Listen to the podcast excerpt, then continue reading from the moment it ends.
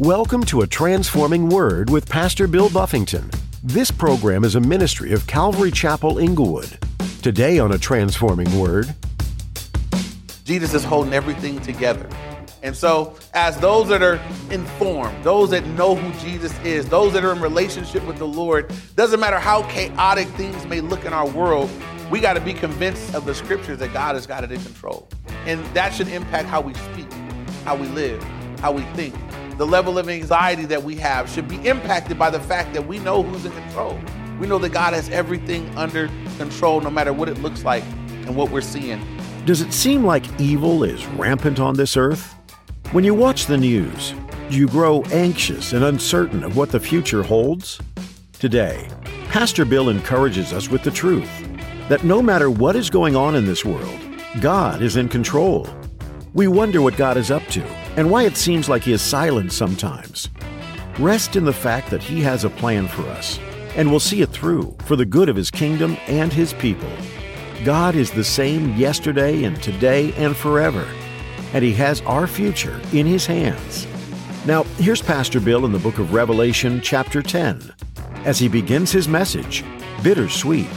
In chapter ten, there's a bit of a pause. The last study, chapter nine, God's wrath was being poured out. There were these demonic creatures that were let out of the bottomless pit and made their way to earth. And so something that we don't experience on the earth, we don't see demons. They can't come touch us. I hope you don't see demons, but they were unleashed on the earth and they could hurt men for five months. There's a period of time where death would take a, a break, where men would want to die and death would flee from them. And we get a pause from the horrors of that to come to chapter ten. Now, I want to say this right up front. I've had people ask in reference to what's going on right now, the coronavirus and all this, like, isn't this the tribulation period? Isn't this what it talks about? And for you guys that have been studying Revelation with us, you know that this ain't nothing. This is nowhere near what the book of Revelation said is going to be coming. But I actually had people ask, you know, and so I, I challenged them to go back and read chapter six through nineteen of Revelation, and then you can come back and tell me if we're in the tribulation period. We are not. The tribulation period is a unique time on earth. Daniel said it would be the worst time ever, and there'd never be a time like it after it. And so that's what we're studying this morning.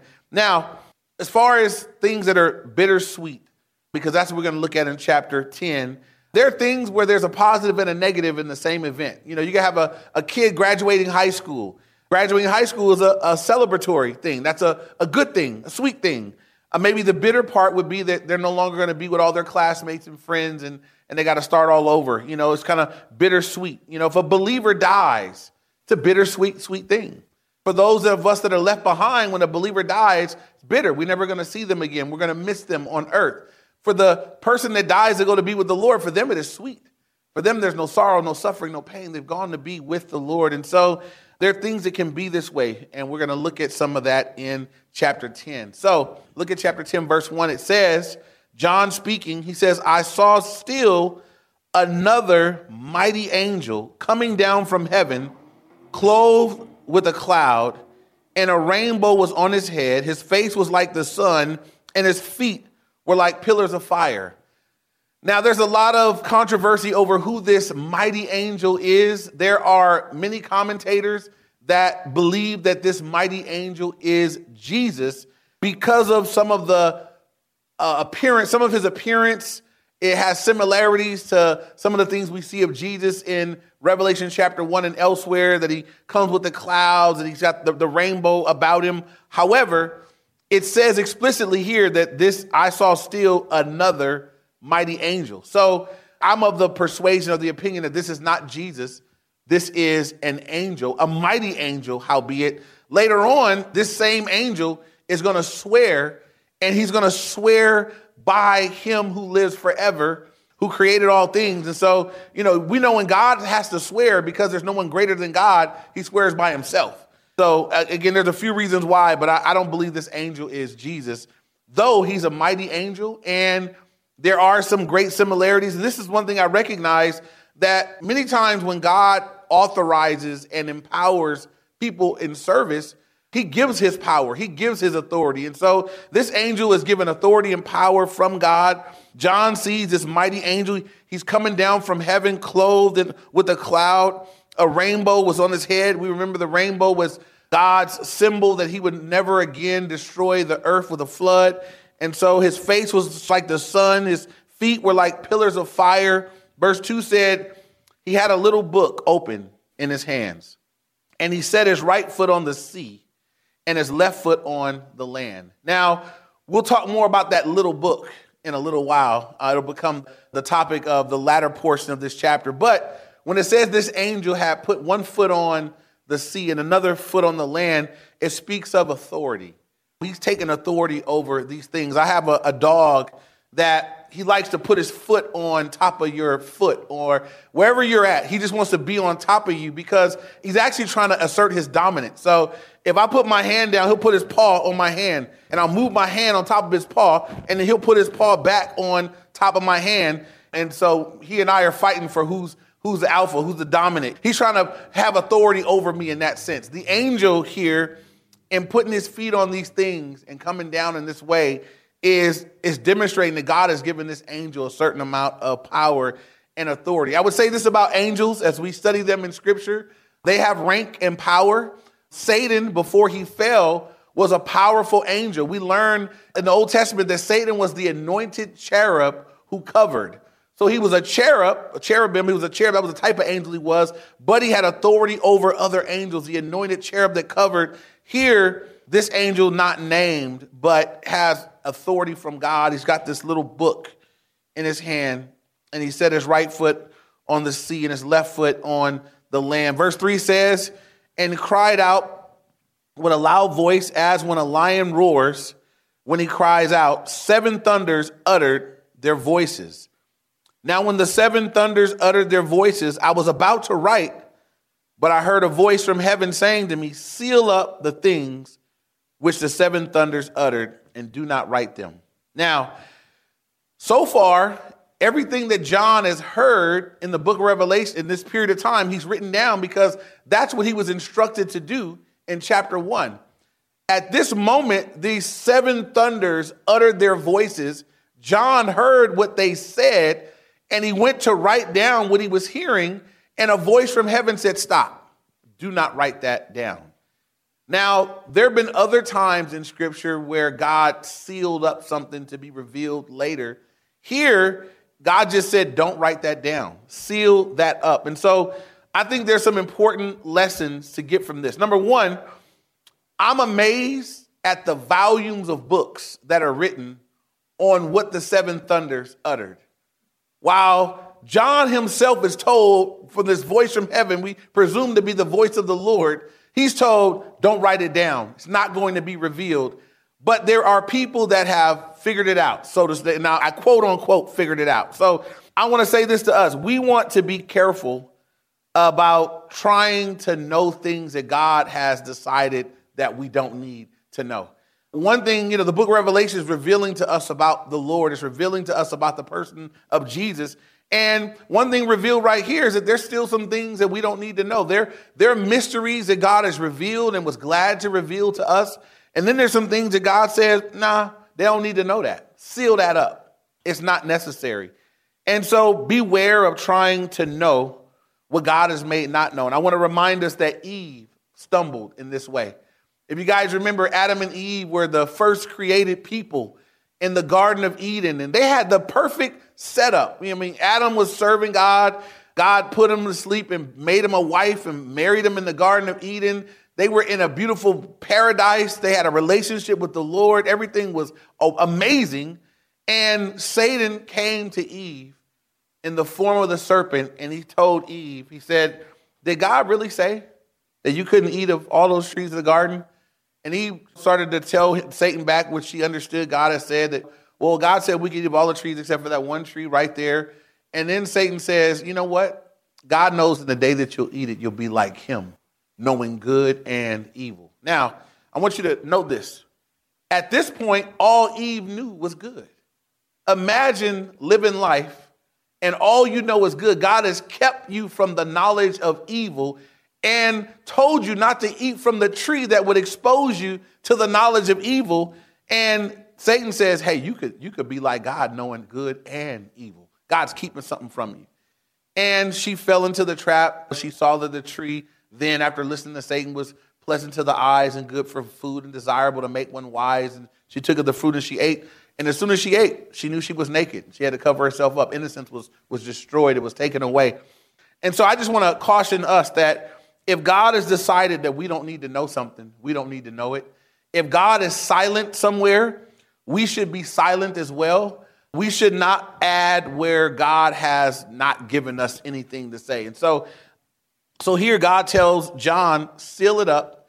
Do not say these things. So all we can presume that John took that to the grave, that whatever was uttered there, it wasn't necessary. It wasn't needful. It wasn't going to be beneficial to the plan of God for creation. And so he said, eh, seal that up. Not necessary. And so moving forward, verses five and six now, it says, then the angel whom I saw standing on the sea and on the land raised up his hand to heaven and swore by him who lives forever, who created heaven and the things that are in it, the earth and the things that are in it, and the sea and the things that are in it, that there should be no delay, that there should be delay no longer. Now, here's the other reason why I don't believe this angel was the Lord, because the angel swore by him who has created all things. We know that Jesus is one that created all things. It's, if you're taking notes, it's in Colossians chapter one. I'm going to read you verses sixteen and seventeen, where it says this about Jesus. For by him all things were created, that are in heaven, that are on earth, visible and invisible, whether thrones or dominions or principalities or powers, all things were created through him and for him. For he is before all things, and in him all things consist. And so this angel swore by the Lord, not by himself. So we're reminded here, as we look at this, that the Lord is the one that's created all things. Everything is under his power. Everything is under his control. Even when things look chaotic like they do right now, we got to remember that he's the one that's created all things, and all things are held together by him. And even if it looks like it's falling apart, it's not falling apart. Jesus is holding everything together. And so as those that are informed, those that know who Jesus is, those that are in relationship with the Lord, doesn't matter how chaotic things may look in our world, we got to be convinced of the scriptures that God has got it in control. And that should impact how we speak, how we live, how we think. The level of anxiety that we have should be impacted by the fact that we know who's in control. We know that God has everything under control, no matter what it looks like and what we're seeing. And I hope that brings us peace. And I hope that brings us into a place of just being able to be comforted and trust the Lord. He's got everything under control. This is being spoken here. This is during the tribulation period, where if you think this is chaotic, people buying up all the water and the toilet paper and, you know, hospitals being full. And this is a serious thing that we got going on. But if you think this is serious, the tribulation period is far worse. There's already been a, a third of people have died. Water's been turned to blood. You know, all these things have been impacted worldwide. All we have going on right now, not to minimize it, I'm just saying in comparison to what we see in the tribulation period, we have a, a flu that is impacting a lot of people, and and it's passing quickly and rapidly in different places. But here, there's moments where just a third of people wiped out, boom, like that. Every third person you know, gone. We have never experienced anything like that. And it gets worse, and it gets worse, and it gets worse as we go on. So now look at the last part of verse six. It says that there should be delay no longer. So the angel is letting John know that things are getting ready to move forward very rapidly from this point forward. So we're further along in the tribulation period, even though we're only in chapter ten, we're toward the end. And from this point, things are going to move very rapidly as God rolls out the rest of his judgments, the rest of his wrath, the rest of God's going to bring things to a close from this point pretty rapidly. So verse seven, it says, but in the, the days of the sounding of the seventh angel, when he is about to sound, the mystery of God would be finished as he declared to his servants, the prophets. And so while this interlude of chapter ten, we're waiting on the seventh trumpet to sound, the seventh angel to sound. And God says, and when he does, the mystery of God is going to be finished. Things are going to move forward rapidly from that point. And he says this, as God declared to his servants, the prophet. There's a reminder here that the things that we're reading in Revelation have been spoken before to prophets. God is reminding John here, I'm keeping my word. The things I told the prophets I was going to do, they're getting ready to roll out. Why it's so important is we as believers study the whole Bible, right? The Old Testament and the New Testament. It's all revealing to us God, and, and, and it reminds us things about the Lord. As I look at the Old Testament and things that God told prophets that they had no idea what God was even talking about. These things were going to happen so far later in history, but God gave a word to these men and they recorded it. And we can go back and read it. And during the tribulation period, they'll be seeing everything, I mean, the, the conclusion of everything, all the, all the words that haven't been fulfilled yet, though many of them have, they'll be fulfilled then. And so something we learn about Jesus here is that he's God has always been concerned with keeping his word. He keeps his word. So you should be familiar with his word and know what his word says, because God says, I keep my word. If I said I was going to do it, I do it. And that's good and bad. That's positives and negatives. But if God said it, he's going to do it. He's going to bring it to pass. Now look at verse eight. As we switch gears, it says, then the voice which I heard from heaven spoke to me again and said, go, take the little book which is open in the hand of the angel who sits on the sea and on the earth. Let me just stop right there. John is being told by, he's being told to go and take the little book which is open in the hand of this mighty angel. I want you to just pause yourself for a minute.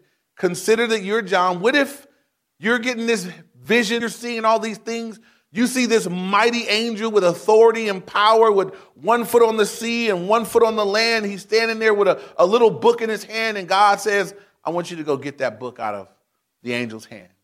I mean, I read it, I think, oh, that's, that's, I don't know if I want to go approach the angel. Every time in scriptures where someone saw an angel, their immediate response was fear. These are amazing creatures. These are not, they're not little fluffy white babies with, with wings on the back of their backs or whatever. These are amazing creatures that God has created with divine purpose. And so he's told, I want you to go get that little book from the angel that's standing on the sea and the earth. Verse nine. So I went to the angel and said to him, give me the little book. I want to know that John is obedient. He goes right over, just goes over and says, man, give me that little book. To the angel, he does exactly what he's instructed to do. And then it says this, and he said to me, take and eat it, and it will make your stomach bitter, but it will be as sweet as honey in your mouth. And so I was pondering this, right? It's, this is interesting. You know, whatever that book is, John is told, I want you to eat it.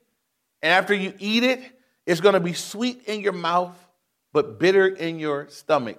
And so there's another place in Scripture where something very similar to this takes place.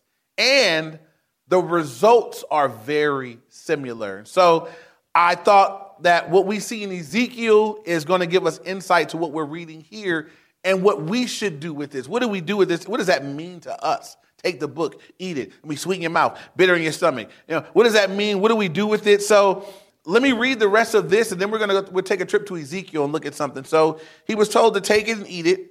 He was told that it would be bitter in his stomach and sweet as honey in his mouth. Verse ten says, then I took the little book out of the angel's hand, and I ate it. And it was as sweet as honey in my mouth. But when I had eaten it, my stomach became bitter.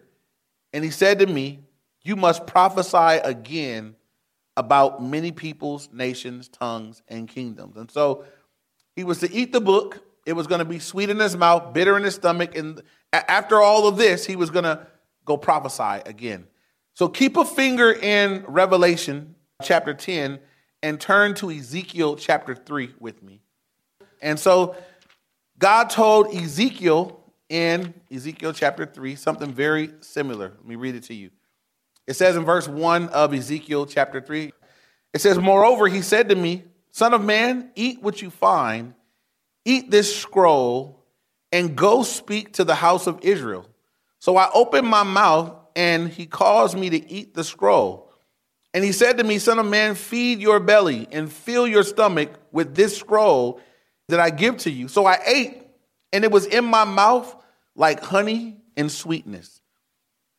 And so Ezekiel is given a similar thing. He's told to eat a scroll.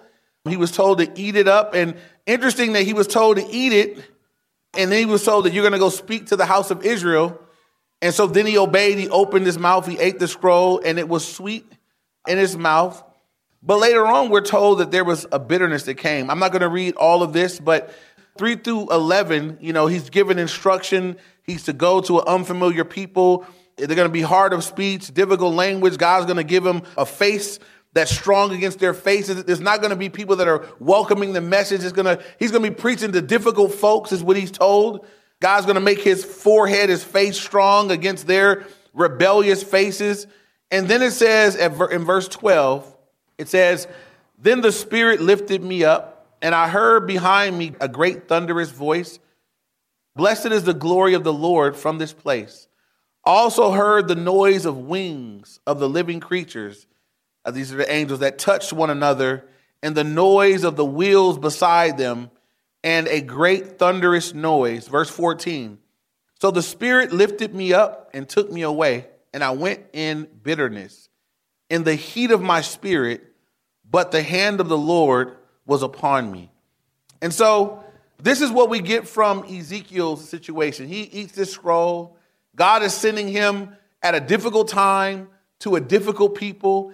And as he took in this scroll that was sweet initially, later on it brought about a bitterness, but it also, there was a, you see the working of the Holy Spirit that was moving Ezekiel to go speak anyway, to go minister anyway. He had a job to do at a difficult time. Now, come back to Revelation chapter ten, as God's plan is unfolding, things are as bad as they've ever been on the earth. God's judgment is rolling out, and there's this little interlude where God is interacting with the Apostle John here, and he's told to eat this scroll, take it and eat it. It's going to be sweet in your mouth, but bitter to your stomach. And the last thing God says to him, verse eleven, he said to me, "You must prophesy again about many peoples, nations, tongues, and kings." And so this is what I believe we can take away from this. I believe that God's word to the believer is sweet. If you're a child of God, if you've been born again by the Spirit of God, there are so many things the word of God tells us that are, to you and to me, they're sweet. I know that my sins are washed away. I know that there's no condemnation to those of us that are in Christ Jesus on a bad day. I know that all things are working together for the good of those that love God and are called according to his purpose.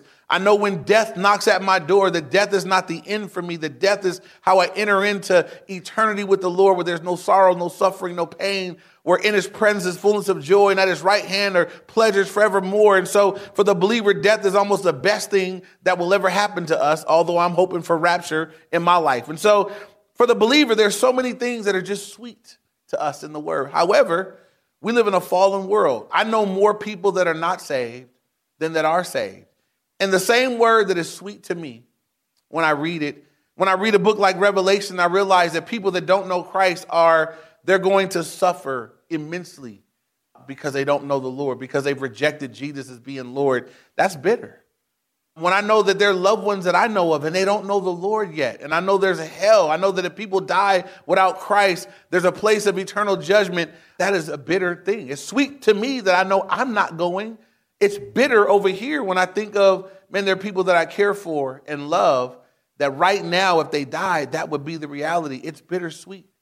And so what should that move us to do, right? It moved Ezekiel to allow a work of the Holy Spirit in his life so much so that he would speak at a difficult time to a difficult people in the name of the Lord. And he was effective at what God had called him to do. Here in John, he said, look, God has given him this unique instruction and said, look, you must prophesy again. You're going to speak again my words about many peoples, nations, tongues, and kings.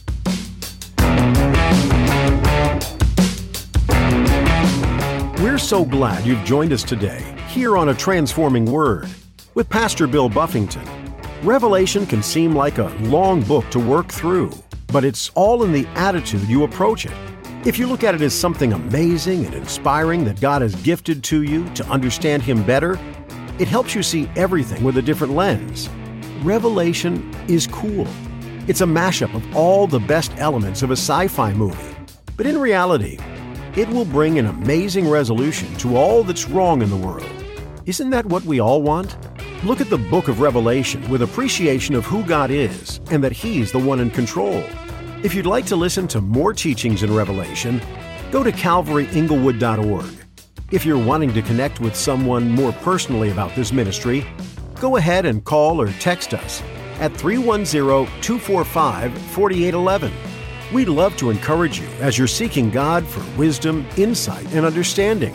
So please pick up that phone and dial or text three one zero, two four five, four eight one one. A Transforming Word is a ministry out of Calvary Chapel, Inglewood, in Inglewood, California. Our time with you today is about up, but we encourage you to keep reading and studying this fascinating final book of the Bible. We're so grateful you took the time to listen today, and Pastor Bill will be back with more next time in the book of Revelation. Until then, remember who God has created you to be in this broken and fallen world. Don't lose heart and stay connected to a transforming word.